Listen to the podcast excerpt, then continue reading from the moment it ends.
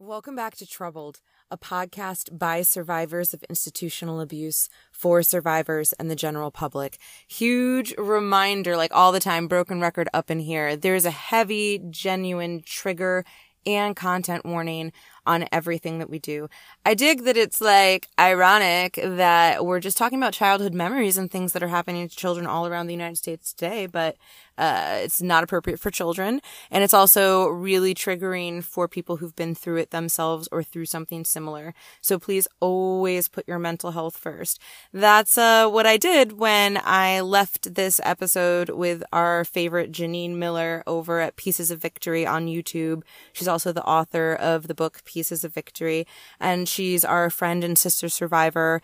I had the pleasure of meeting her on the ground in Missouri for the Right to Rights rally in November, and we recorded recorded this shortly after we got back from the November trip. So this is actually from 2020, the end of 2020. Um, so if there are some things where like, I thought things had changed since then, just a couple things, then, uh, good, you're caught up. And if not, if you're like, oh, this is so where I'm current, then you need to go back to November 2020 and catch up. But trigger warning and please enjoy Jeneen and please connect with her and give her all your love. And on to us.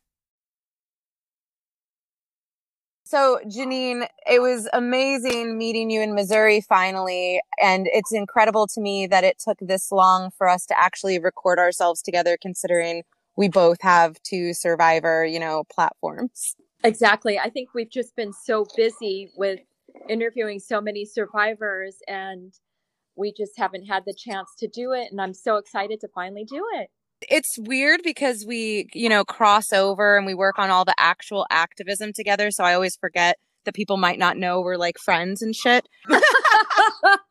Missouri was kind of intense. I don't think we've spoken about it since we got back exactly, but I know that you've been on the front lines and you've been meeting with survivors for over a decade, which is something that I don't know if Amanda brought it up when she was on your show or not, but is really, it touches her heart intensely that you were out there fighting for her against the IFB while she was still in the IFB with Circle of Hope. So Aww. that's you know, so it was a great circle to watch it come about and then have both of you together and everyone together like on ground zero for that fight. So thank you. Thank you. And for having your platform. I appreciate it too. How was it for you meeting with everyone in Missouri? What did, how did you feel about Missouri? Very empowering, that's for sure. I gave a speech in Missouri about legislation, about James Swift, about what is going on and how this is an epidemic in our country. There are over 100,000 reform schools, wilderness camps for kids, boot camps, conversion therapies, straight programs, and the list goes on that are abusing our children, and nothing is happening. There are so many criminals that are not prosecuted, and it needs to stop. I'm glad you brought up your friend James Swift. Uh, for people who don't know who James Swift is yet, definitely go over to Pieces of Victory on YouTube and check out his interview with Jeneen. But can you fill us in on James? Because I think he's been a historical front lines for the battle against conversion therapy or torture, if you will. Sure. He was in a Lester Roloff program called New Bethany, and he was in the Home for Boys, a conversion therapy. And this conversion therapy, all of the conversion therapies, I want to say, are torturing our children, whether it's emotional, physical, or spiritual. And this is the worst case of child abuse that I've ever heard of. His conversion therapy program was conveyed on Netflix, season two, third one down, called Cult of Torture on Haunted.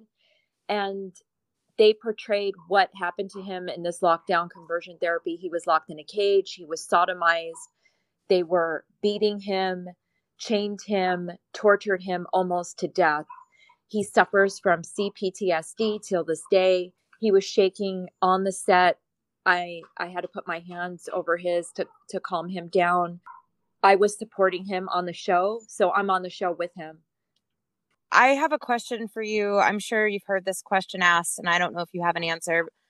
How does sodomizing little gay boys convert them to heterosexuality? I think that this is an excuse for breeding grounds. I feel that they are just using it, they're hypocrites. They're using this as an excuse to have parents bring their kids in to these places, and they're the perfect breeding grounds for pedophiles. And it's disgusting. They he was sex trafficked. He could hear the preacher that was also sodomizing him making arrangements with football players politicians over the phone and he was tortured. He was tortured in that way. He was tortured with jumper cables and shock treatment. It was just disgusting how they tortured him and this was when when was james swift at new bethany he's about the same age as i am i i, I want to say in the in the 80s so James went maybe in the 80s, 90s, but you've spoken with other people who've undergone conversion therapy in the US since then. Have you found or heard that it's changed? Is it all kid gloves and Jesus will love you, just not if you're gay? Or are they still using brutal methods like electroshock therapy, physical corporal punishment, and sodomizing kids to what? Like abuse them straight? I don't understand. That that's crazy. I haven't I haven't interviewed anyone else except for James regarding conversion therapy, but I do know that hate is preached in these IFB programs, and I don't want I don't want to just say IFB. It could be religious, non-religious, licensed, unlicensed. It doesn't matter. Hate is being taught in these places to hate someone who is gay, to hate someone who is transgender. It's awful, just on a spiritual level on its own I don't know if anyone has watched Boy Erased. If you watch it, it's just the emotional abuse alone is horrifying. Also, there was some physical too, beating a child with a Bible. But I feel like it it was underplayed as compared to shock therapy that that goes on. I've heard a testimony from someone that I've done a search on YouTube who had endured shock treatment. If he looked at a if they showed they were flipping pictures. So if it was a guy and a guy or a girl and a girl they would shock him. But if it was a man and a woman they wouldn't shock him. He said that he was so afraid to even hug his father after that torture mm-hmm. It's pretty insane. Uh, and the fact that that's, you know, just something that's either considered a one off, so it's not a big deal to most Americans, or to have people genuinely think that they're saving kids' souls by doing this to them is pretty it's awful insane. and it's not going to change you're only suppressing any kind of feelings that they have for ho- however long you lock them up for and when they get out it's not going to change. They're not going to change who they are. So i feel that as a parent you just need to love them and not ostracize your child. It's bad enough that society does it but then to have that in your home it's it's why? Because you're following a church or what other people are thinking? I don't know. It's just as a parent i think you should just love your children. It's just so simple when james was on netflix eight children were saved because of that parents were calling him up saying because of you i'm I changed my mind. I'm not sending my child to a conversion therapy. Wow, that's amazing. It's it's incredible when that happens. You know, we've seen that happen with Circle of Hope and Agape now as well. And I get that it's just one person, but also it completely affects their families and their their future families to not have that kind of trauma or to at least have the rescue story of my parents rescued me and right. then believed me which is so rare. It so rare, you guys. Rare. Absolutely. All of this youth behavior modification is about changing kids to make them, you know, to assimilate them, to conform them coercively. And so all of it is definitely the wrong way to parent. And I think as far as, you know, in the situations where it is up to the parents, I think that makes a huge difference between losing a child to suicide or a drug addiction or something like that, whether or not you can accept them and support them. I agree. It's awful the outcome, you know, when you do ostracize your child from the family. It's it's just horrifying to know what they're thinking and I, I guess because we have been in a, a similar situation where we weren't accepted and then we were tossed into a lockdown facility, my heart goes out to the gay community for being discriminated, for being shunned and tortured. And to, you know, expand and expound upon that, Um, our hearts go out to the indigenous communities that were violently assimilated against their wills in all these ways because that is the root of residential youth abuse in any country that you see it in. It's what the whole colonizer jazz and the fact that their parents didn't want this to happen to them and how many indigenous parents wound up in Alcatraz for trying to rescue their children or keep them from being abducted and trafficked and detained and everything that happened to them. So it's just it's unfathomable. It's awful. And this has been going on for years. And I feel like it's just now rising to the surface on the exploitation of what really happened. And Netflix, again, Netflix portrayed that in Annie with an E. So Annie with an E did a very good job of portraying what really went on behind closed doors at these boarding schools. And those things, and to your point of like it's been going on forever, it doesn't actually change. You know, there are still places in Canada where over 90% of the children in foster care are Indigenous, where they use birth alerts. And if, you know, an Indigenous young lady has had depression or any mental health issues, she's automatically on a birth alert. Oh um, oh we God. even have foster yeah, it's insane. We have residential homes here that are technically troubled teen industry programs that were originally residential homes for the indigenous. They're literally on the outskirts of current reservations where the population of those places that again have been around since the 1800s, those specific Christian facilities is over 52% indigenous. And Elan had Connecticut funneling uh, children from the tribes there into Elan and other programs. So it, it never stopped just because in the 90s they were like oh it's not okay to like deliberately discriminate and abduct and dismantle indigenous families and then rape and torture and convert their youth. They just had to do it in a more subtle way and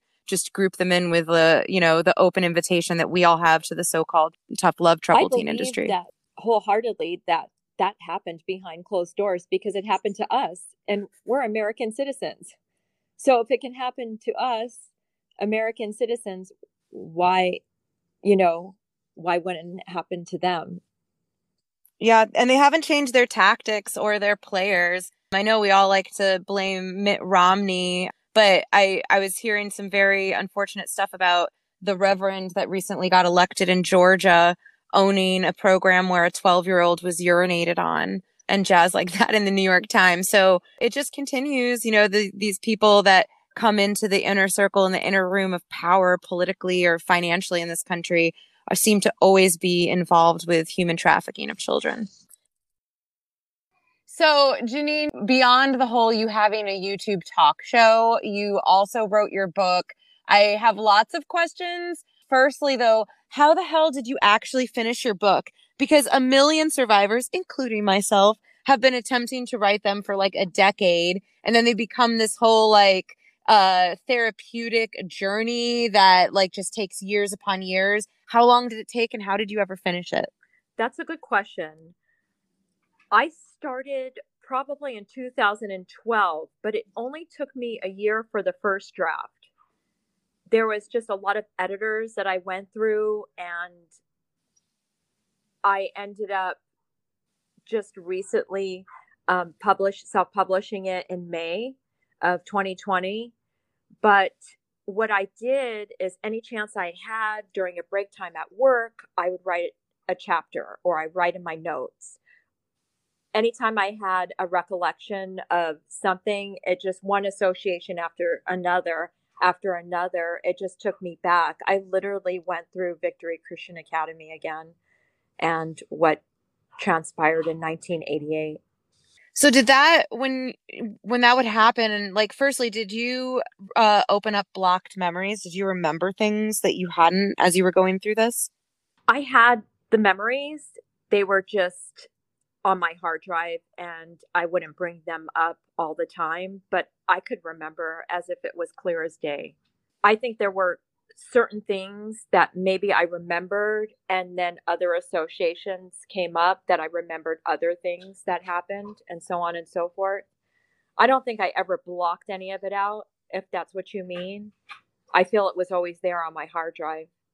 No, I, I hear you on that, and I and I don't want to give too much away, but I do love the actual way that you kind of uh, manifested your thought process and your memories and that experience as a reader. It was actually really cool. I really respect writers that think about the journey for the reader and your hard drive and your memory bank and all that shit. Like also, I will say that sometimes, like when it was like Drake Heaven, I was like, I can't read this tonight. Like, I will save this for tomorrow. like, I, I found that, and I wonder for you as a writer. So, for me as a reader, I actually found that reading the parts of your story that weren't traumatic torture in this authoritarian uh, nightmare were actually harder to read. You know, that innocence, that child, that hope, and everything that was actually much harder for me to read, especially because I know what happens to her and I know you personally. So that was like very emotional. Oh, I felt that at first I was just going to write about Victory Christian Academy. And then I thought to myself, well, what was my life like before? Because I wanted to do the Victory Christian Academy and then the aftermath. But when I thought to myself, okay, what am I going to talk about? The lint on the floor? you know, the drywall. What can I talk about, you know, for eight hours of being locked up in this place? And by the way, girls were locked up in isolation for days, weeks, and months at a time. I was lucky I was only in there for eight hours. And um, I had this idea of, well, let's reflect back on what my life was like before I got locked up. And that's how the love story came into play. And all of it is nonfiction, including the love story.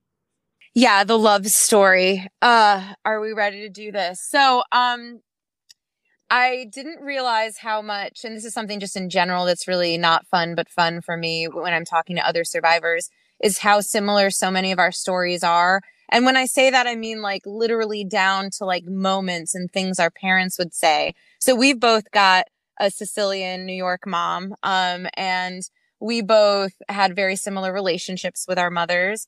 And also our first loves uh, feel very similar right? This first trusting relationship where you're really like well maybe people really are good and maybe i can really open up the potential to be injured or wounded by another individual and then to have that stolen away by this sort of like boss villain in this nightmarish fantasy is incredible. And then, but reading about your bread and butter moments, that really broke my fucking heart, dude. Oh, uh, I, I had those too. And, and so, uh, I had asked you, and sometimes it feels like a fever dream, but I'd asked you if you were able to love again after that was stolen from you. Like, how was that? Because I gotta say, I'm 34 and it's been 17 years and I have not been able to love again after getting my first love stolen from me and getting thrown in a behavior mod. I think because I'm a helpless romantic, I always have that hope of loving again. I also have experienced after Victory Christian Academy a lot of dysfunctional relationships. I can't even begin to tell you how many. Same a lot of dysfunctional. I mean, to the point where I open my heart and vulnerable, saying I love you to someone, and then hearing crickets. I've had someone spit in my mouth. I've had very dysfunctional relationships on an emotional level and mainly on an emotional level. So I it's literally since reading your book like so literally that was this is the turning point for me and when I realized that a lot of what I've done wrong and the ways I've uh, had really negative, toxic relationship cycles and patterns are related to the trauma of what happened the first time I tried to romantically connect with someone. And it wasn't until reading what happened with you and Drake that I put that into perspective and also changed the wound from, you know, actually missing that specific person to mourning what happened to like this inner child version of Miranda. So like w- at what point did you relate, you know, your difficulties with your adult relationships with the trauma of having your first love stolen from you?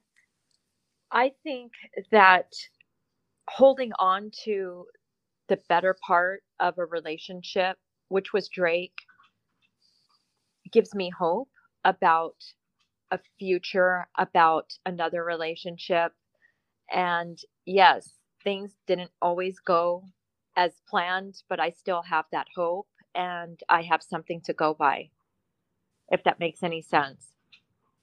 Yeah. I really respect your hope. Like I I think it's very I think you're brave. Um and I think that's the difference between where some of us are at, you know, um and I just genuinely really respect that about you. I say hold on to the first love that you had before things went wrong and use that as a guideline and hopefully that'll manifest into a better relationship for you in the future. You know, it's so weird because I can really work on the wound of it, you know, in therapy and, and with myself. But like I was doing mushrooms, you guys, Jeneen, I'm not saying she condones drugs, but I was doing mushrooms on the solstice and it was flashing image like I, it was flashbacking me into like rooms with people and I was so much more willing to be flashbacked back into the family school, you know, in front of the table being told that I should get gang raped to death and no one would ever love me oh my than God. I was right then I was comfortable being flashbacked into my ex-boyfriend my first love's bedroom you know where I felt safe and loved and open like I realized that that was more painful for me than the actual pain because you is, lost is, does that make sense It makes complete sense. It's because of the mere fact that you lost it and you lost it and you were thrown into a nightmare and it's I'm trying to convey this as best I can. It's more painful for you to tap into the loss of something that was good than to tap into something that was horrifying. yeah I don't know if I said that right. It I don't know if there's a right way to say it like let me let me let me see if I can t- find a choice a better choice of words. It's better for you to tap into trauma of of abuse than it is for you to tap into something that was love and something that was good and something that was functional because it was more painful to you. Yeah, I think it's, I don't know how many other people relate to this. I see you as a very, like, a light worker, you know, as a good witch. Um, and I feel like I'm more of like a feral bog bitch, you know, like I wad around in the mud and the Oh blood my of my gosh, are- ancestors. don't think that way. You are a good witch. I think that's a compliment to me. I mean, literally, you guys, I, I flew across the world on my 33rd birthday for my pilgrimage. Um, you know, as a right before I just kill myself like trip last year so that I could crawl into a hole in the ground and like, you know, get some mud from the cave of the Morgu. Like I'm dead ass. Like that's who I am and I'm proud of it. It's fine.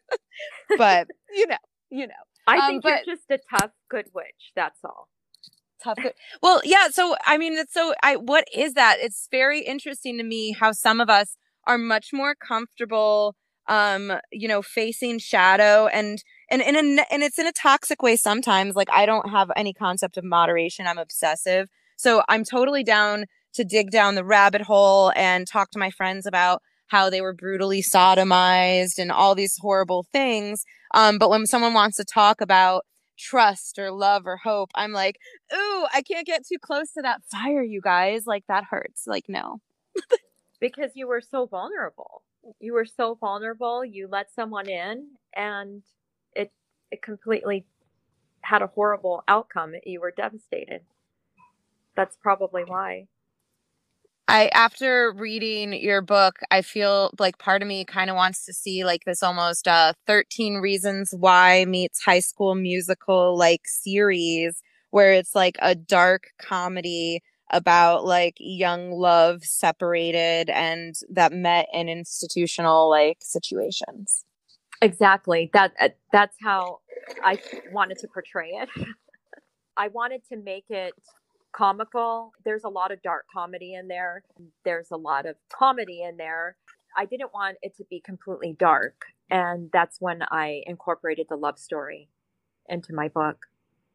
It's a good balance. I think it's very real and it's very relatable. And again, I'm just incredibly inspired that you were able to complete it. I think that that's something that's so rare. I think that a lot of people just keep this an open book and can't get it out there. But I think that the way you put it out there is really great for. I, it is a good for if for survivors listening. This is a really good one. But uh, yours was more trigger warningy than the others that I've read, and I think that's because it's so human and it's so relatable. I I I don't know if everybody is going to relate as much on the obvious like you know Sicilian New York moms and bread and butter first romances but uh, it was incredibly like a mirror for me. So like everyone beware, you must read it, but also have pot and puppies nearby.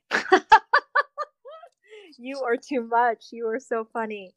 Do you feel that you are almost numb to the abuse? Do you feel that I know a lot of these places, I know you're interviewing me, but I just have this burning question to ask you. We were all of it they're very common these places i know that you were in a separate type of facility than i was i was in a reform school you were in a more of a rehabilitation program or it was a fancy boarding school in the Catskill Mountains, Jeneen. Come on. the upper echelon of education. I was boarding school, darling. And most of them teach us not to show emotion. So we are mm-hmm. punished for crying we're punished yep. for reacting to abuse. And I feel that perhaps maybe you're almost like an emotionless droid. Do you feel that Is that sometimes? a question? Am I a droid? Um, I think I'm detached from reality and from a personal relationship with reality. I think I'm very much a witness syndrome, imposter syndrome kind of a person. And I think that's like from childhood, like even before the program. So I think I'm more com but also to your point about sensitization, you know, when we watch like videos of when Cornelius Frederick was murdered, restrained to death in front of all his peers in the cafeteria for throwing a sandwich, and they continue to eat lunch and, you know, just talk amongst themselves. They're not even completely paying attention to what's happening that that I think is a huge part of it. Right. I think that watching people get torn apart and ripped apart and things turning on themselves and not reacting or responding and going more into like a okay business mode right. you know in chaos kind of a way um for sure and so I, that's definitely why i can totally handle all that i can watch all the footage i can watch these children be murdered but i can't watch bambi you know so um you know i'm twisted i'm fucked up but that's how well, it comes it's almost out. like we were trained to be soldiers in the middle of a war not react and not react we yeah know, with emotion because we have to keep surviving and we have to keep moving forward. Oh my god they loved us. They were preparing us for survival you guys. Thanks. Oh I, you know, it, and it's so funny because I guess on some level, especially with watching the world collapse upon itself as it is now, we were like specially prepped. We are like, remember the Dark Angel series? I know they created monsters and we didn't ask for it and we didn't consent. And I don't, I don't appreciate it. It's not a badge of honor, but we're definitely prepared to deal with some like crazy cataclysmic, like authoritarian dictatorship disaster. Right. So I guess we should thank them. I don't know. Oh my God. I don't know, you know, like, aren't we, you guys, we're supposed to be like really positive about life. Let's find the positive. So I guess the Argyroses like really taught us how to survive, they taught us how to manipulate, right? And all this jazz. But you're right, a, like a lot of it's inauthentic. I hadn't realized how much of my personality genuinely, all so many layers are just masking, you know? Right. And are you in therapy right now? You said. Yeah, and we're uh, I've been in therapy uh for about a year. Oh, that's great. Maybe a little bit longer. That's great. Yeah. But and we're just about to start EMDR. Chanel's just about to start EMDR, um, and I think Laura is as well. So a lot of us are finally about to get into that stage. Uh, I'm sorry. What is EMDR? Eye movement. Uh, some. Di- di- I don't like know. It's where or Oh my god, that's why it's taken so long for me like not to start is so that I could do enough research to make sure it wasn't hypnosis because I'm 100% not down with that jazz. Um but you like with ours uh there's like a board with a light on it and you follow the light with your eyes and relive the moment. So the idea is to make sure that the prefrontal cortex remains active by following the light while you experience um, an emotional flashback so that you can keep the thinking brain online while processing through trauma. Wow. If that makes sense. Very so that's the idea is Yeah. yeah. Yeah, but it's very also like it's it's a very serious therapy. I've never done it myself obviously. We've have taken it some time, but I've heard some incredible horror stories about when it's used unethically or too soon or with clients that really aren't prepared, you know, because my therapist has been incredibly upfront about how it's it's very raw, can bring up things and, you know, I have to have like a plan for after therapy, like a blunt rolled or friends that I'm visiting or whatever the case may be. That's that's literally my therapy homework this week is to come up with my every week EMDR after EMDR plan and then my red line if it, I'm super triggered plan. So, Wow. Well, I'm glad that you're in therapy. That's fantastic. And I'm going to do some I'm going Yeah. to do some research on EMDR. It sounds intriguing. It is intriguing and you know to your point of therapy what's so devastating is that so many of our brothers and sisters and everybody else just don't have access to therapy it's, and we're losing them It's so sad. There are so many suicides and the numbers are just growing and I feel that this movement is really empowering so many of us and I feel that there's hope because of the fact that we're growing and it's therapy for a lot of survivors just to be around other survivors that are on the same path that are being brave enough to speak and tell their account of what happened behind closed doors and there's a special bonding that is taking place. Do you feel that because of that that there'll be less suicides? What are your thoughts my thoughts on it and i have more questions than answers. I think that like example with my relationships with sia and liz Ianelli with the icu survivor campaign you know women from your generation of advocacy you having those uh, that big sister mentor like i've been through it you know for 10 years. I i get what what the difficulties and the stressors are with the activism and also dealing with the community that that's really important and then my relationship with like Amanda Householder from Circle of Hope. Without that relationship over the last year, I don't think I would have done any of this. I don't think I would be okay personally.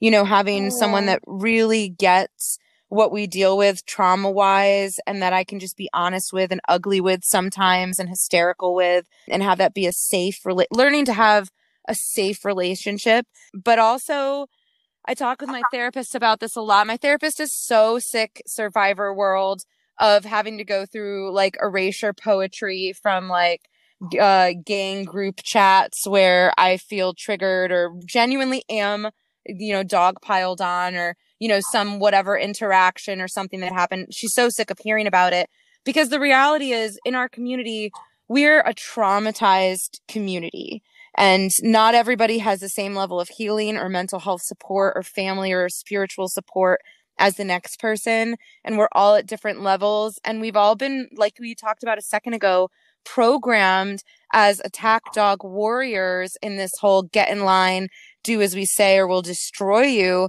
kind of a thing. And so i think that survivorland i i haven't talked about a lot of this yet publicly because i've been really trying to find the right ways to talk about it. Because I know that in the 90s and with CAFETY and all those groups at the time and and in the early 2000s rather I'm sorry when they were doing such amazing work and getting to Congress and all that that ultimately the that round of advocacy fell apart because survivors turned on each other. And I think it makes a lot of sense and I have a lot of empathy and understanding for it. But my biggest fear is I don't want us to invalidate ourselves to the public as some sort of like damaged, you know, psychologically unhinged community. And I also just don't want it to be a dangerous place for our friends because sometimes survivor space isn't safe space. Right. And you just have to learn what is safe and what isn't. And if it's negative for you, then you need to just find someone who's positive. So there's a lot of survivors, and I'll just clarify what you're trying to get at that are still on brainwashed mode. Mm-hmm. And we were all brainwashed, Mm-hmm. and some have just got off that mode, and some are still in that mode where they don't know any other way. And maybe that's all they were exposed to, or maybe they were brought up in abusive households and that's all they saw. And they think that this was the best thing that ever happened to them because now they're off drugs. And we were also conditioned that we we would die without this program.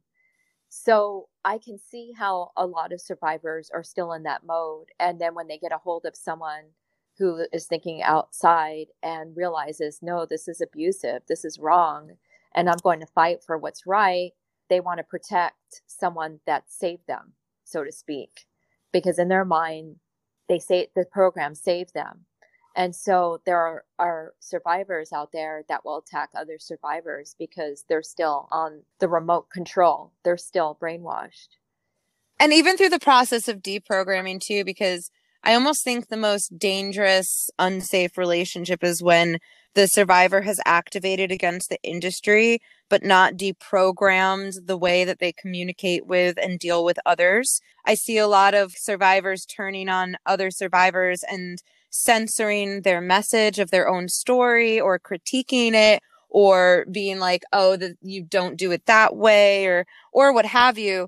And firstly i just want to say it takes an incredible amount of courage an incredible amount to share our personal stories. And so just respect to everybody doing that. And i don't think people understand what we mean when we say that. It's not that they're just afraid of being judged by their friends family and the entire outside world it's also like once you divulge it, especially if it's the first time you've gone public, you know, when you say something dumb or something really honest that you weren't prepared for and you replay it for like three days or three months, this is the same thing. And, you know, we have a lot of people talking about some pretty horrific things that happen to them that they still don't look at as happened to them exactly. You know, they still have some sort of guilt and personal shame. And I really do want everything to be supportive. And I worry for the, you know, per this whole like second robust to the public campaign jazz where you've got a lot of baby survivors coming to the table. I worry about them, you know, because sometimes they just get barked at by the wrong person and Right.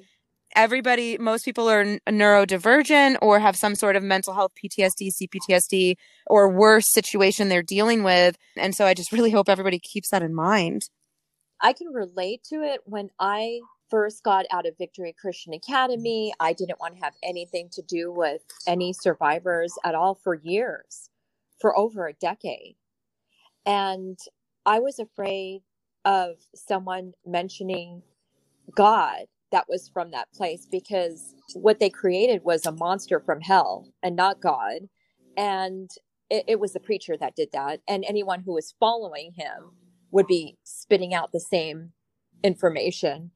I, I was terrified of any survivor getting in touch with me. And it wasn't until Michele Ulriksen, I don't know if you know who she is, Yeah.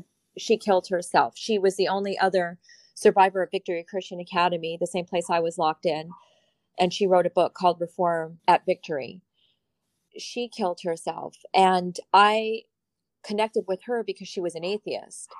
And she said she felt safe to me because she wasn't going to throw God in my face. I didn't want to hear it. I didn't want to hear I deserved it. I didn't want to hear that God, that particular God. Does that make sense? And yeah. after she killed herself, I was devastated. I was so devastated. And then that's when I reached out. I reached out, and the rest is history. And now I'm not afraid anymore. But yeah. How many of our stories are like that? so many, so many. Yeah, I don't know about your program, but we were also told that we weren't allowed to speak to each other after the program. We weren't allowed to connect, to communicate, probably because they didn't want us to band together and discover that we were abused and try to try to get them prosecuted. Right, because when the alumni from my program, the family school, got together, they made the family school truth campaign, and uh, John Martin Crawford went to Congress and uh, got him shut down. So yeah, of course, of course they don't. You know what though? Uh, per the safe relationships in Survivorland, most of my safe relationships are outside of my own program.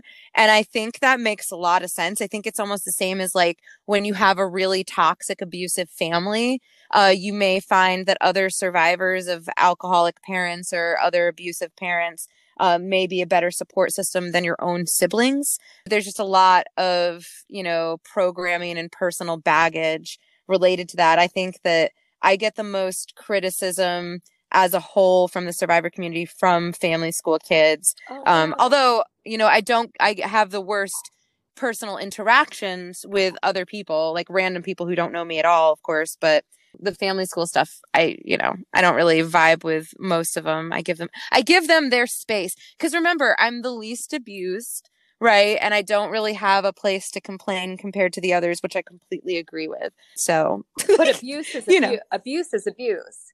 Totally, there isn't, you know, as you know, it's not a contest, but yes, some survivors, I guess, make it into a contest, but it's abuse. Abuse is abuse, whether you're emo- emotionally abused or spiritually abused.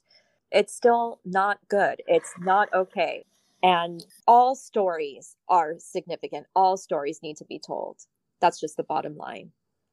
Yeah, and it's been said a bunch of times on here and in other places from survivors that were sexually assaulted as children that it's the emotional jazz, the emotional grooming, and the emotional mental abuse that is the most difficult for them to deal with. So I don't think it's a comparative game, but you know, uh, you know, it is what it is. Uh, you know, tread lightly. And I think that if survivors are coming into the survivor community, that connecting, I wish we had more of like a mentorship thing set up because I think that connecting with people from your generation of survivor advocacy first is a really good idea. I think that was really good for me. I think that if I'd connected with peers of mine who were just joining the front lines at that point, that I don't think I'd still be involved.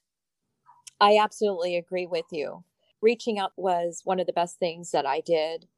And I felt that I felt safe and it was a safe place. But I agree with you. Someone who has more experience, who has been dealing with it for years, has more to bring to the table. I think it's really beneficial if you're going to join a war, if you're not going to go through a boot camp, to at least have like a captain as a buddy. Right. I agree. Definitely. What would you recommend for new survivors who are just realizing that it wasn't just them and their program and that there's so much work to be done? How would you suggest they get connected with Survivorland or what would you suggest they get started on? I would suggest sia-now.org.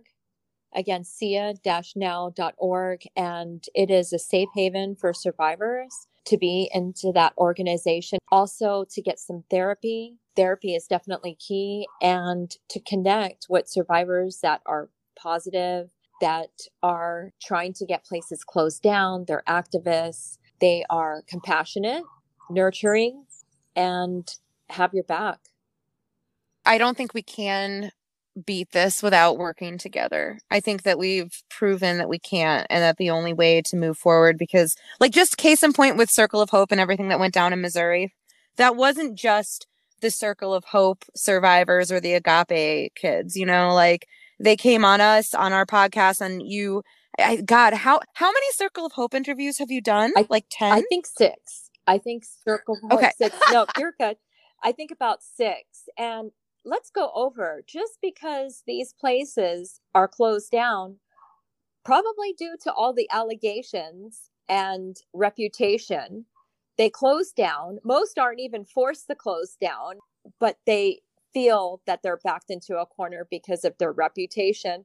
They're not prosecuted, which means they can work for somebody else and abuse other kids. They can open up another place and rebrand, which we've seen time and time again, and no one is prosecuted. FBI was in at the Circle of Hope, right? Social services. There's been numerous reports on child abuse, and yet no one has been prosecuted.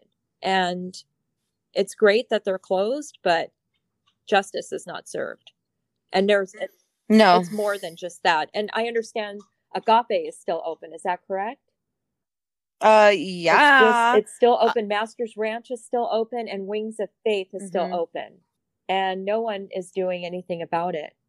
That's why closing Circle of Hope wasn't enough. That's why everybody had to come in, including Jeneen from across the country. It was what, 72 hours after we all headed home that the governor announced that the DA was going to take over the investigation of Circle of Hope because we'd finally proved that the Cedar County sheriffs were in on it, were complicit. They're, you know, literally employed by Agape. And then, you know, it was what, Thursday, I think, after we got back that we found out that the state was writing new legislation. And it's step by step, right? We've got to get the legislation passed. And then we're going to have to get the three strikes up against Agape to get them shut down. But until then, our federal tax dollars are paying for them to take kids out of the kids in cages debacle on the border, dismantling those families. And those kids are at Agape. They don't even speak English. Like, what's going to happen to them? This is horrific. Like, it's that's awful. insane. It's, that is awful. It's a closed circle. And to be tortured like that, no, and nine times out of the out of ten, these kids haven't even committed crimes that are in inside right. these lockdowns. And even if they did, no child deserves to be abused. No child deserves to be abused. And it's it's awful. This is worse than prison. It's worse than juvenile hall. I've done comparisons on juvenile hall and it sounds like Camp Snoopy compared to these lockdown facilities. And it's a billion dollar industry. And let's just talk about the corruption. The corruption in Missouri and Cedar County that's just Cedar County. What about the corruption across the United States? There are so many so many testimonies of New Bethany, how how they went to the cops and they would bring them back to the facility. How much are yeah. these parents paying to have their kids sent to these places? That whole complicity with the local police is across the board. So it's not just New Bethany. It's not just all these ones in Cedar County. It was my program. It's every program we've ever spoken to kids from. Someone ran to the police and told them what was happening. And every time kids ran, every time kids reported, they were always sent back. Exactly. And it's awful. It's horrifying to know that you can't even trust the authorities. You can't even trust the authorities. You can't go to them when you run away and ask for help.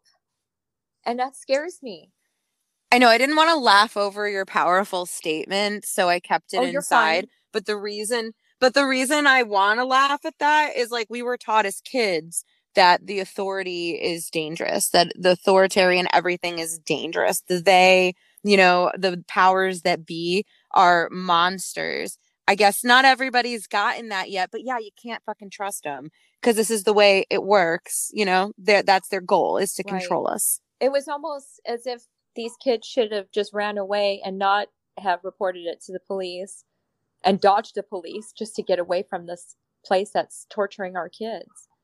Well, and we see that happening, especially there's been so many runaways, group runaways rather, during COVID from these programs. But the problem is, is that, I mean, with uh, one of the more recent ones, one of the boys died for the record out of the five that escaped. And then the other ones, they just all get sent to juvie hall and then most of them get tried as adults. And if they broke anything or stole anything or punched anyone to get away you know that's assault or grand theft whatever. And then they go into the prison complex and all that jazz. So there's it just almost feels like there's not a way. I mean i don't know. Did you see the last stop the film about Elan, which is on Prime, with that guy that ran away and met a Vietnam vet no. in the woods. So he runs away in the woods of Maine, right? It's like crazy. And he finds this vet who lives in the woods and he teaches him to survive out there. So he stays out there for, I think, two years until he turns oh, 18 wow. so he can legally leave the woods and not get sent back oh. to Elan. And now, as a job, he teaches people wilderness survival. Wow. That's incredible. Yeah. So he did it the right way. So unless you guys are willing to run away and hide until you turn 18, don't get caught. It's just, it's sad. And James Swift is trying to open up a shelter for runaways from these homes and have a safe haven. That's what we need. We need a safe haven for these kids. Absolutely. I fully support that. Amanda and a lot of us have always talked about that being the dream eventually both to have transitional home for survivors, but also for runaways or kids that are going to be forced into these programs. There's just not enough of that. We need to understand, even if this was about money, that it would cost us a lot less money to provide safe housing for teenagers than to deal with the complex trauma and the collateral damage coming out of these situations where these kids then become adults with uh, addictions or like issues that affect other people and the community around them for the rest of their lives if right. they don't get treatment. Exactly. It's awful. It's awful. The aftermath is just awful. Well, it's funny to me that our federal government and our state government is so much more motivated to put money into detaining and institutionalizing kids rather than providing them with genuine therapies and pathways to independence. Do you want to talk about the federal bill, how it was introduced and then reintroduced? Do you see any hope for that at all? I know Gelser had really good ideas. She has a great structure in Oregon. And if we can just follow Senator Gelser, that would be amazing. In other words, you can't just leave the state and take a kid across the state she really tightened things up. Just everything that you wanted to hear about saving these kids, she's doing in Oregon. That should be the model for across this nation. I'm hopeful. Thank you you and your fucking hope. Um way to trigger my my Sara Gelser shit. Like I am the president of the Sara Gelser fan club. So yeah, Senator Gelser, like she came on our radar when we were focused on the Cornelius Frederick murder in Michigan because she had been to Sequel. And obviously, if anybody knows about Sara Gelser, Senator Sara Gelser, please, please stalk the fuck out of her on Twitter and everywhere. Um, she's really gotten, I think she has the best and most robust view of what's going on with Sequel nationally as she was dealing with them through Oregon. And yeah, I am uh, super pumped up about everything that they've done. I, they've hit everything we needed with background checks and not trafficking kids. And uh, now they're focusing on restraint measures and all that jazz. I honestly really feel like everything that Senator Gelser in Oregon has done is much better than what's currently have been sitting for over a decade uh, with the Adam Schiff bill that was originally the George Miller bill, thanks to the GAO jazz, thanks to survivors like John Martin Crawford and CAFETY and all that jazz. So I really don't want to continue to keep the Schiff bill on life support. I think we should kill it. I think that we should have Congress people that represent the indigenous community sponsor the bill. And it should definitely be heavily built on the paradigm of what went down in Oregon and where Oregon's going because they're not done with finishing this up. They do have some more layers of protections for children that they're adding on. And I 100% agree. I think that Sara Gelser. And again, I would love to see this sponsored and co sponsored by Indigenous Congress people. I think that that should be what leads us out of institutionally and residentially abusing children for profit in the US. I agree with you wholeheartedly. She is really going the bat for us. She is definitely a mover and a shaker. She's the kind of politician that we were taught to believe they all were when we were little kids growing up in the land of the free, you know? I agree. And if half of them were like her, we this would be a very different country and I would love to vote for her for president of the United States someday very soon. I'm with you on that. I would definitely vote for her for sure. right. I could I almost wrote her in this year, but I was like, no, I don't want them to know like let's not let's not put a target on her head. She's too good of a person. It's so rare to get that in politics these days. And you know for her to risk there's been a there was a lot of criticism before cornelius was murdered and sequel really went down not went down because they haven't you know it's there's so many more steps and so much more pressure that needs to be applied to sequel and bain to get anything accomplished there. But i don't feel like anyone appreciated what she was doing until all of that became major national news and then they were like okay i guess you were on to something. But had they listened to right. her i mean god we could have avoided this. Exactly. Exactly. They could have prevented it from happening. Yeah.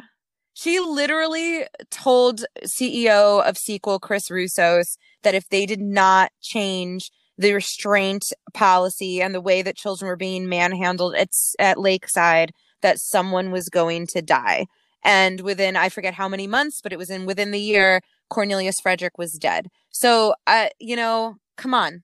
What's up? Why do you think that the um the Schiff bill has sat for a decade? Do you really want an answer? do you do you actually want to answer that? I feel there's so much bureaucracy, and I feel that this country is corrupt. And, and I hate to be negative, but I feel that yes, they had good intentions, and I feel that they were trying to get things done, but because of the checks and balances, it wasn't passed. I heard that it passed in the committee, but it did not pass in the House or the Senate. For some reason, I thought it passed in in the House and stopped in the Senate. I did too. But then someone told me no, it passed in the committee, but didn't pass in the House or the Senate. I might be mistaken, but that's just hearsay of what what I heard. And and how could it be introduced in 2010? We're in 2021 and that bill has not been passed. We need this is an emergency. How many survivors does it take for anybody to pay attention? How many deaths? How many suicides? How many murders inside these places? And these people aren't even prosecuted. Really? How how is that possible? Right. How is that possible that nothing has been done? And I hate to say this, and I'm not going to say what his name is or who who he is or what position he is, but I was in a meeting with a politician, no names, and prior to that, his staff interviewed me. They were rah rah rah about the federal bill. Then when I got to him, he didn't know anything about what I was there for.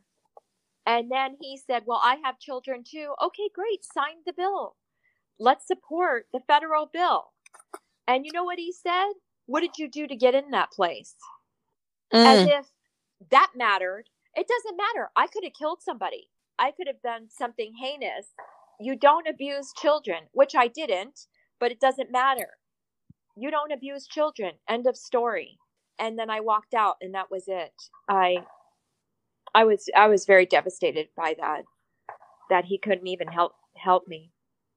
And and then what flew out of his mouth was just so disrespectful. This is a billion dollar industry. You connect the dots. Yeah, and since the 70s the federal money has been involved. I mean, they're not going to give this up unless we pry it from their cold dead hands, you guys. Like this is really uh part of who America is is detaining and uh, dismantling families and then coercively converting and assimilating behavior modifying radical youth or culturally like connected youth. And so i don't see that stopping until you know we're ready to actually face what that means for our own identity. I feel that we're getting some headway with missouri and because that's a bible belt state wouldn't you agree that they're going to be cracking down. And hopefully if a bible bible belt state cracks down hopefully all the other ones will follow suit. I mean again i'm being hopeful but we really need to do something about about this. These people aren't even prosecuted. Uh, do you see any hope with the circle of hope?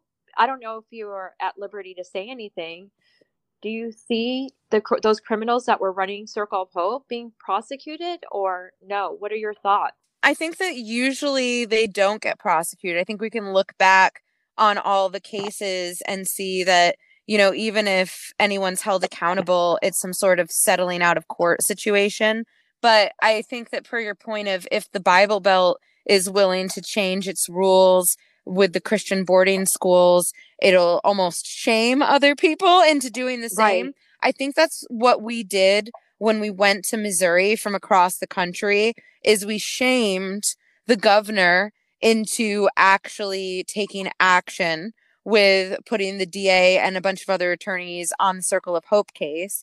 Um, and while I don't necessarily think that means we're going to get justice because I, I really haven't seen that very exactly. much in US history. I do think it's probable that Boyd Householder will become a scapegoat for this entire network of child abuse. And instead, what I want to see is uh, them follow Boyd Householder back to Agape and prosecute everyone that was doing this to children, all the predators. He is not the only child rapist that came out of Agape. Right. And he's not not affiliated with Agape. Agape sent their own grandchildren, their own blood children to Circle of Hope, okay? So after he left Agape. So they were all still connected. There were other pedophiles that were at Circle of Hope. that then went to Agape. So like all of these people need to go down. It can't just be Boyd. And I think that's what we're looking sure. at. I think if we're going to have any traction at all, they're just really going to try to close it up very quickly and just blame it all on this one guy. And let me just reiterate, I don't care if you were a good good staff member there for years. If you saw abuse, and how could you not? It, you know, you could not escape seeing abuse for a day. They couldn't hide it for a day. You are accountable. I don't care how good of a person you are, you are accountable. You were supposed to make a report. And if you didn't, you're a criminal. Yeah, I don't care whether you are proactively participating or passively, you know, enabling, uh, you're complicit in child abuse. I agree. So it sounds like a lot of people need to be prosecuted. Absolutely. And especially in these situations with the IFB Lester Roloff programs, I think that most people know what's going on. Most people are participating with what's going on. And it's it's culty. Like I think genuinely and within generations of this conditioning, people genuinely have no idea that like they're not really thinking about it as abuse or that it's wrong because it happened to them as they were growing up. They're doing it to their children and it's just part of the game. It's awful. It's awful. Yeah. That's why I'm so fucking proud of and impressed by the people who come out of it um, as staff kids and staff and stand against it. So, on that note of how positive the Missouri rally and protest was, do you foresee us doing another protest soon? I think that there's actually a couple on the book. So, Preacher Boys, um, Eric, who goes after the IFB cult as well, has something planned in a few months. And then also the survivors of Trinity Teen Solutions. I don't know if you met Ari or Molly there. They were there, and Anna. A bunch of those girls were together in Missouri. They have an event up in Montana in a okay. couple months. So I think that we're looking at that. And also, I'm talking to Catalina DeVille about she really wants to be really focused on working with the on the ground activism in that jazz. So I think that we're going to see a lot of more of that, you know, especially after we come out of the pandemic as well. But as far as us, like that took a lot out of us. That whole Missouri organizing all that, dealing with all of that logistically, and then the intensity of being on the ground with those survivors in those places and everything everyone went through. I think that we've all been decompressing since Missouri and I am definitely nowhere near ready to like go out and deal with on the ground survivor stuff for the next few months. I think we all need to like really stabilize our own lives before we pour from our cup into the community on the ground again for a while. I agree. They really did make it difficult for us to protest and have a rally. Just having a rally, they were make the bureaucracy they were putting us through. Oh, it was incredible. The whole situation's incredible. And then I, I don't know if you, I'm sure you've seen it since, but as we're driving out of Missouri the night after the Agape protest, they released like this 10 page, you know, statement about uh, everything that everybody's saying. Yeah, it was a lot. And I think that just everybody needs a minute. We want to get so much further than just closing down this, you know, small little nest of predators. And in order to make sure that we can do the long game, everybody needs to take care of themselves first. And going into the holidays and with everything that's going on, I think that a lot of people are just dealing like life is so fucking intense right now. I agree. It it did take a lot um, out of us, and yes, t- it is very intense right now with with COVID nineteen, and you know, hopefully we could just keep punching through and spreading the awareness and protesting and supporting these people, even if we can't make the protest in Montana you know we can support them and show our support. Yeah i love what they're doing. There's so many different survivor groups. So if you're if anyone's listening they're a survivor from a specific program you guys probably have an organized group of survivors going after your program. You should find them. Trinity teen solutions which is the one having the montana protest those girls are in a lawsuit against their program. There's a bunch of other groups that are coming out publicly with their lawsuits pretty soon. And then also reminder that the New York Child Victims Act uh, was extended another year. So if you were ever sexually assaulted by anyone at any time in New York, definitely get on that. But I think that's like the main thing is supporting everyone who's doing genuine activism that's like fighting a boss fight is like jump on that and support them because they really we all need each other's support whether you're from that specific program or not it makes all the difference i have a question for you about statute of limitations. Do you foresee in the future because of the fact that you know about brainwashing and a lot of these survivors don't come out until years later maybe 20 years later when they get brave enough because they see another survivor telling their story and they can identify it and then they get brave enough to tell their story and come out with it? Well now it's too late because of statute of limitations we were so brainwashed to think that we were bad that no one was going to believe us that it was our fault and the list goes on that we don't we don't say anything or make a report or do anything. I did make a report to social services when i was 19 years old but i was so scared about filing a civil lawsuit that i didn't because i was so brainwashed. What about cases like that? What do you think about changing the way statute of limitations are do you think we could do that I think it's abusive to have statute of limitations with trauma survivors. I agree. You know, it's so invalidating. And we have come so far, per your point, about how uh, people process trauma and coming out with their stories. I think, if anything, minimally, there should be a waiver for someone with a CPTSD or PTSD or trauma diagnosis when coming out against an abuser. I just don't think statute of limitations should exist at all. I'm not sure if we could federally lift those. I think those would be state by right. state as they are now. You know, some states like Missouri does not have a sexual statute of limitations, but New York did. That's why we needed the New York Child Victims Act. And I've thought about that. It's like, do we have to go state by state and get like redo the New York Child Victims Act everywhere where we have a statute of limitations temporary lift? But I think that doing that te- in a temporary fashion is again like abusive. I think it's just completely disrespectful to trauma survivors. And so we should just completely lift that. If the fear, if the real fear with lifting the statute of limitations for abuse is that they're going to be flooded, flooded with allegations of abuse, then it's about time we deal with that. So let's just deal with that and look at what we're really dealing with. Because if that's your concern, if you're like, oh my gosh, we can't handle you know, say it's the church or the Boy Scouts or the Christian boarding schools would have thousands of claimants within the first 48 hours if they right. lifted the statutes then what that tells me is that we need exactly. to lift the statutes. I agree wholeheartedly on that, especially when we have it's not just one survivor, but many from the same place. When you have dozens of people that went to the same program that were sodomized or punched in the face or whatever the case may be, it proves that that place is abusive. Like this idea that 20 years later, a group of grown adults are going to like come up with these lies just to get back at some mean counselors they had when they were teenagers is insane and that's not going to happen and that's not what's happening. Definitely. What does it say about our culture though that we put statutes of limitations on things like this? It says it I feel like it's control.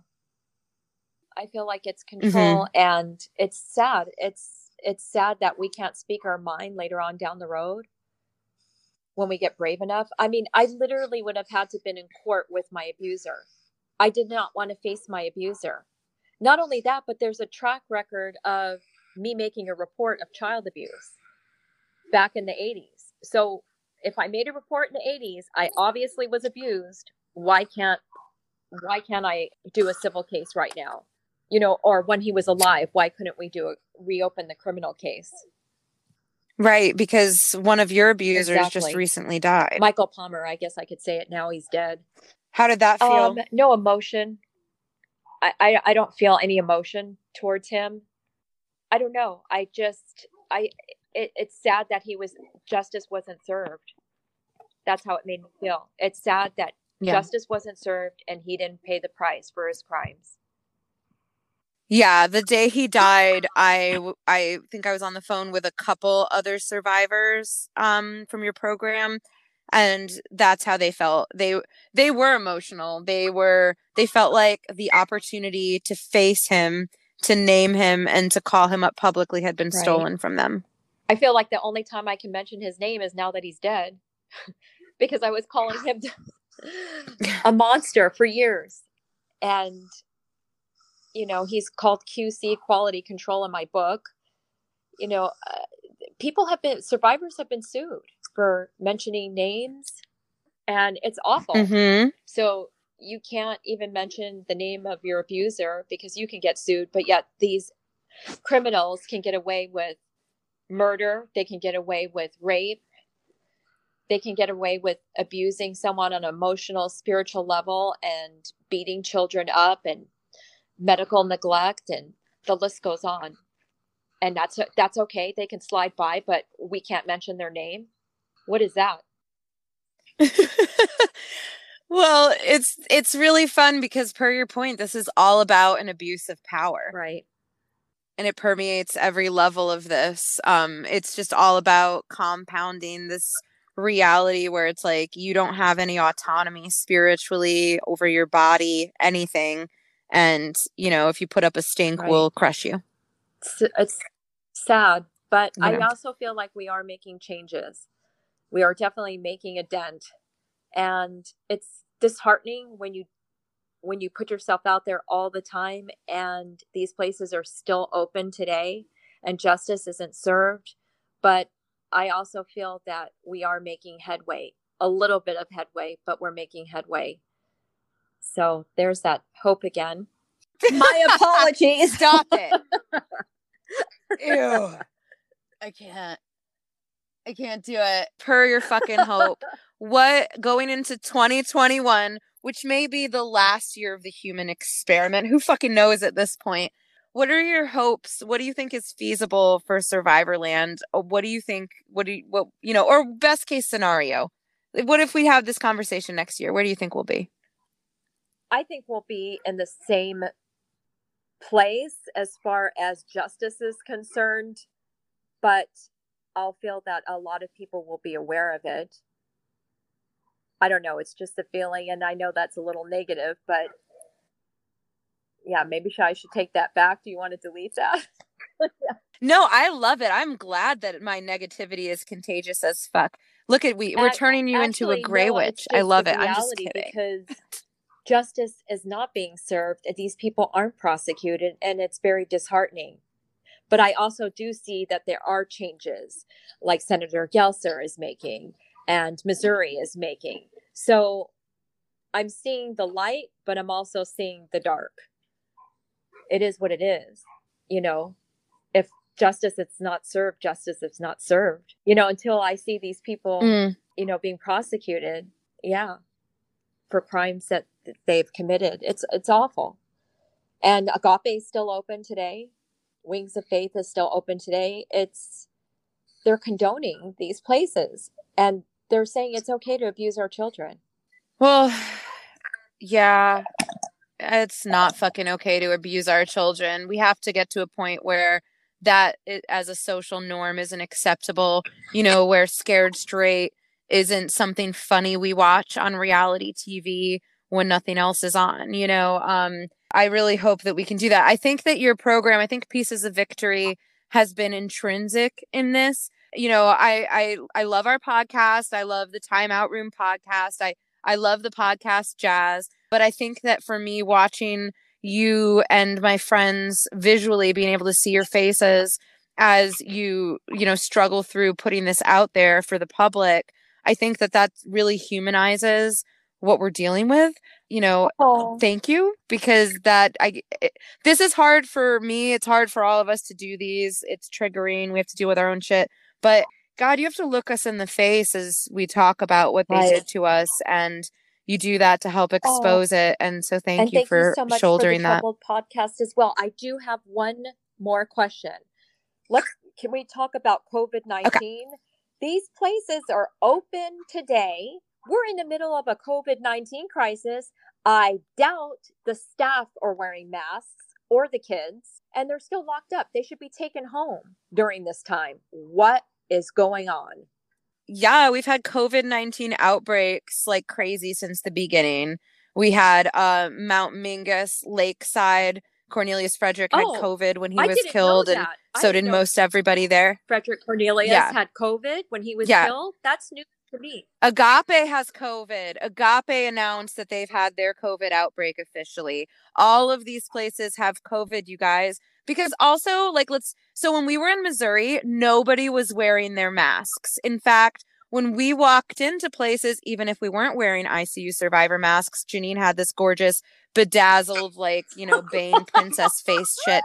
They still looked at us like we were crazy for wearing masks like we were some sort of like anti-American conspiracy theorists walking into Missouri. And a lot of these programs are in these rural communities that feel the same way, that bleed red, you know? So they're they aren't they aren't taking precautions. They don't want to test the kids because then they have to announce that they have COVID. And so it doesn't come out until one of the staff members from the community, you know, it gets out that way that it That's happened. really but scary. yeah, I would me- even go- They're medically neglecting those kids in there, and we know it because they medically neglected us. And during this time of crisis, what do you think is going on right now? This is some scary stuff that's going on behind closed doors. That's why these kids are running away. These kids are literally staging situations where they're breaking out in groups of five or more and running away because they are locked down in a COVID outbreak, surrounded by people who have COVID, and they have no contact with the outside world. This must be horrifying for Just them. awful. I don't. I don't understand why the parents don't have any sense to just take them out during this time. Wouldn't you want your child? They don't want them in the first It's place, sad. Jeneen. They didn't want them yeah. before they yeah, and and again, I'm we've we've talked we both talked to parents Right. that thought they were doing the right thing for their kids and bought into the whole equestrian therapeutic music camp Right. bullshit, whatever the case may be. But for for I think for most of the parents that send their Right. kids, they really don't want to deal with their teenagers. The majority of them, exactly. Yeah. And you know how it's been since COVID, like the abuse in these homes has gotten worse. And so, you know, putting those kids in that situation isn't good for anybody, anyways. But yeah, this has got to be horrifying for the kids. Like, this is reading their books about being locked down during the pandemic is going to be like some incredible sci fi shit, you know, because we already know how crazy it is without. Let me bring this up.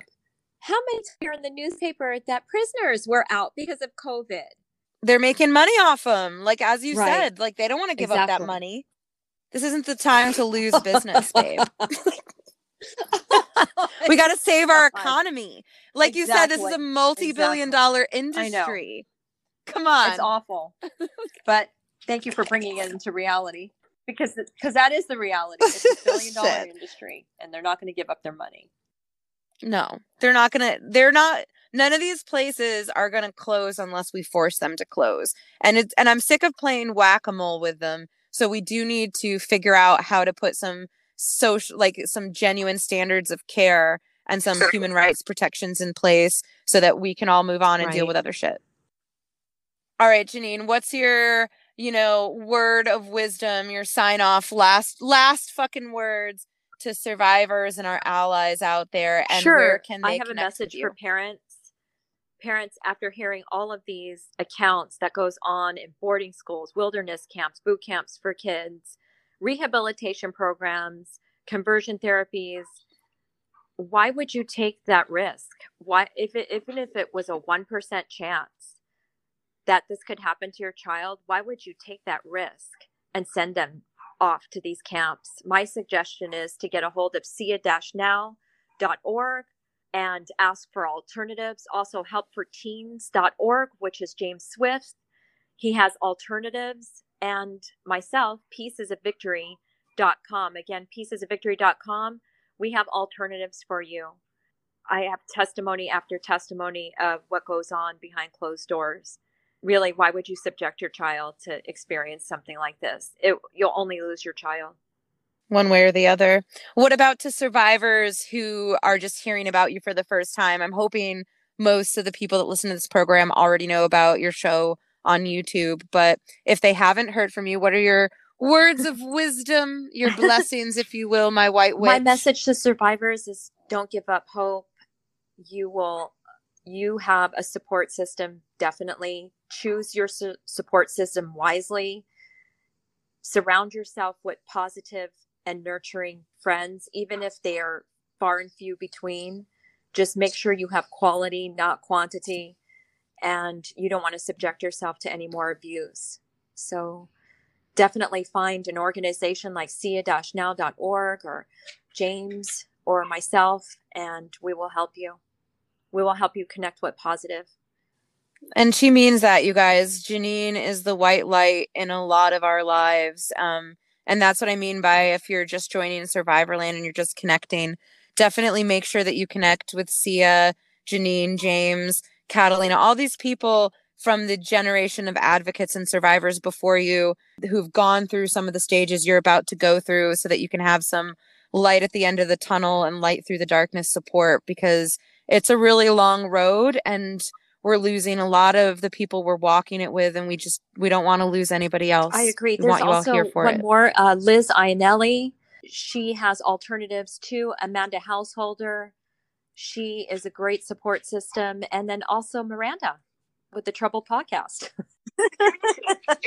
hey guys nice to meet you she's just listing out all of our favorite people so that when Mitt Romney decides like who he's going to target, it's just going to be all of our best friends. Yeah, that's that's the list, guys. All right, back to just me, but this outro was recorded like five months after this episode. So if everything you heard was news, hop on back to season one, November 2020, and listen from there. A couple clarifications and spoilers if that really was news for you somehow, but just updates for those of you who are like, what? I thought stuff happened. So stop listening if this would be a spoiler for you and go backsies. And if you're like, fuck that, I'm not going to do that, then uh, enjoy. So, number one, I don't know how I derp derped, but the governor of Missouri appointed the attorney general, not the DA, to oversee the Circle of Hope case. I couldn't speak about certain things at this time. You know, she's like, I don't know if you're at liberty. I was not at liberty. I am now. Uh, it is my pleasure to inform you if this is somehow an update because you're skipping ahead. But the Circle of Hope owners, Boyd Householder and Stephanie Householder, are currently currently in jail, no bail, with their trial starting soon, with over 120 felonies of child abuse. And again, the links for the actual long form updates to this, which the Kansas City Star has constantly been updating everything that's going down in Missouri. But Agape is also now under the investigation of the Attorney General as well. Because reminder, Cedar County was complicit. The patrol, state patrol, state troopers, whatever, went in and did official investigations and handed both of those over to the attorney general. Also, KC Star broke some excellent news from one of the leaks within Agape that Agape was found destroying evidence once it was transferred over to the attorney general. So that is some fun local headlines for you. Uh, also, you know, it's been a few months, so definitely check out the House and Senate hearings hearing in Missouri for HB 557 and 560. As far as federally, the Adam Schiff bill has done absolutely nothing as to be expected. Clarification on the Bain stuff, and I'm not sure if we've actually talked about it in anything we've released on this podcast, definitely stuff we've recorded, but I've been editing this episode since December for two reasons.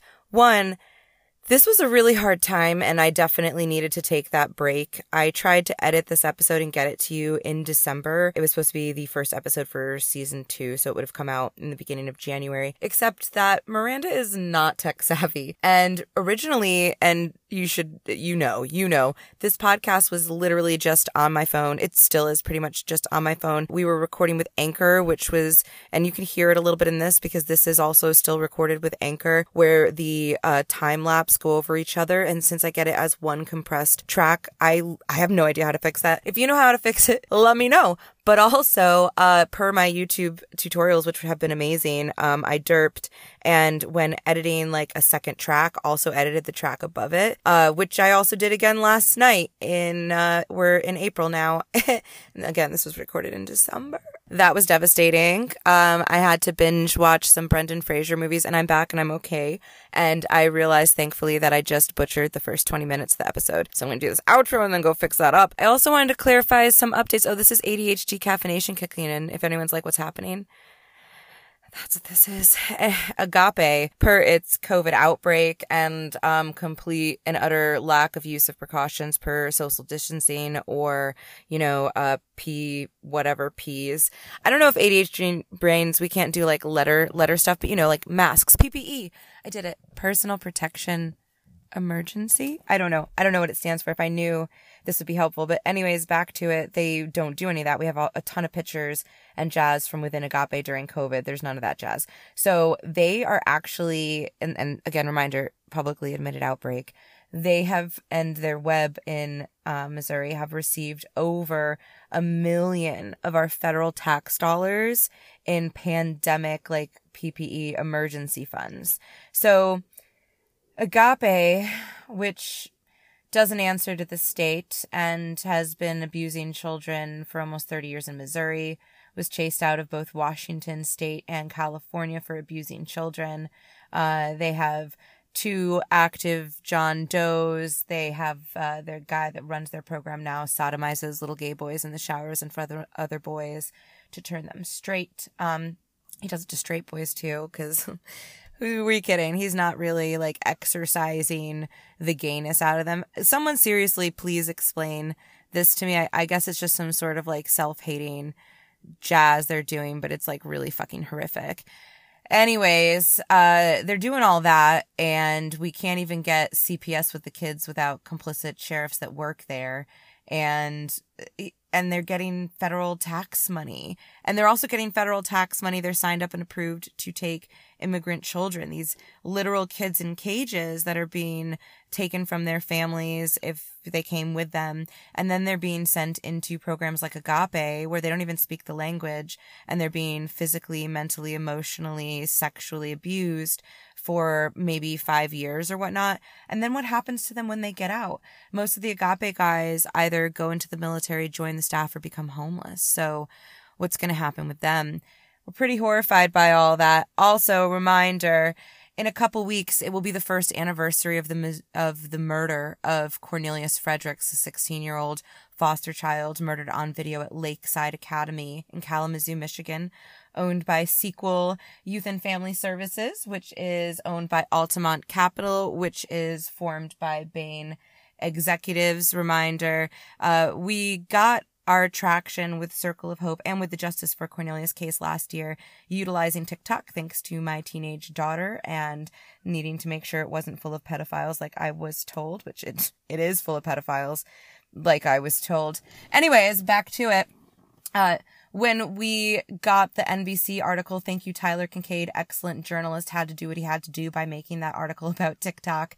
A week after uh, it was announced that TikTok was being traded in the US. And reminder, TikTok is owned by Bain Capital. And at that time, uh, all of our accounts on TikTok became uber censored. I mean, you can just go look at them for yourselves. Uh, we've done videos where we explain it. We tag everybody who was affected, but basically everyone who was top and first in the Justice for Cornelius campaign, which sequel affects Bain through Altamont, um, and probably some direct in- investments that we're not sure of. We can't trace right now because, like, I'm not that person. Um, but anyways, all of our accounts went completely censored. Like Talk Troubled, we're Talk Troubled on all the socials. Uh, we have 22.3 thousand followers and our posts currently get between 30 to 100 views like let, let that sit in prior to this Bain TikTok coup, which was a week after our Amanda Householder uses TikTok to get advocacy done with the troubled teen industry, which brings up Cornelius and Sequel. Um, you know, our, we all of our like we at least got 22,000 views on things. Um that's how we got our job done. Uh it's okay we'll get over the TikTok stuff but also like this is the problem with utilizing social media is like Bain and these people who are invested in the trouble teen industry own everything. And so I hope y'all realize that like when they're doing these docu series and these docu series get shut down and and these websites get shut down and all of these things happen, people get sued and silenced forever. It's because the money and the power behind it is some pretty huge boss shit. So we appreciate everybody willing to get re-silenced to speak the truth. And if the states and the federal government weren't so afraid of the truth, then there wouldn't be statutes of limitations. That's just point blank. Respect to Senator Sara Gelser, uh, our Sh-ero, as well as Representative Keri Ingle and Rudy V in Missouri for writing HB 557 and 560, which we've all done everything we can. And thank you everyone for participating in this advocacy in Missouri at this point. We're just waiting for the dates for the Senate debate and uh, stay tuned for that. We will definitely Zoom screen that out as we did the Senate hearing. So thank you guys for everything. Please write a review and rate our podcast on Apple so other people can find us. Connect with us on all the socials at Talk Troubled. Our website is talktroubled.org. Check the show notes for shit tons of links like Jeneen's book, James' book, Michele's book, Sia, uh, the ICU Survivor campaign, and all that jazz. And we appreciate you. United we stand. So may the force be with us all.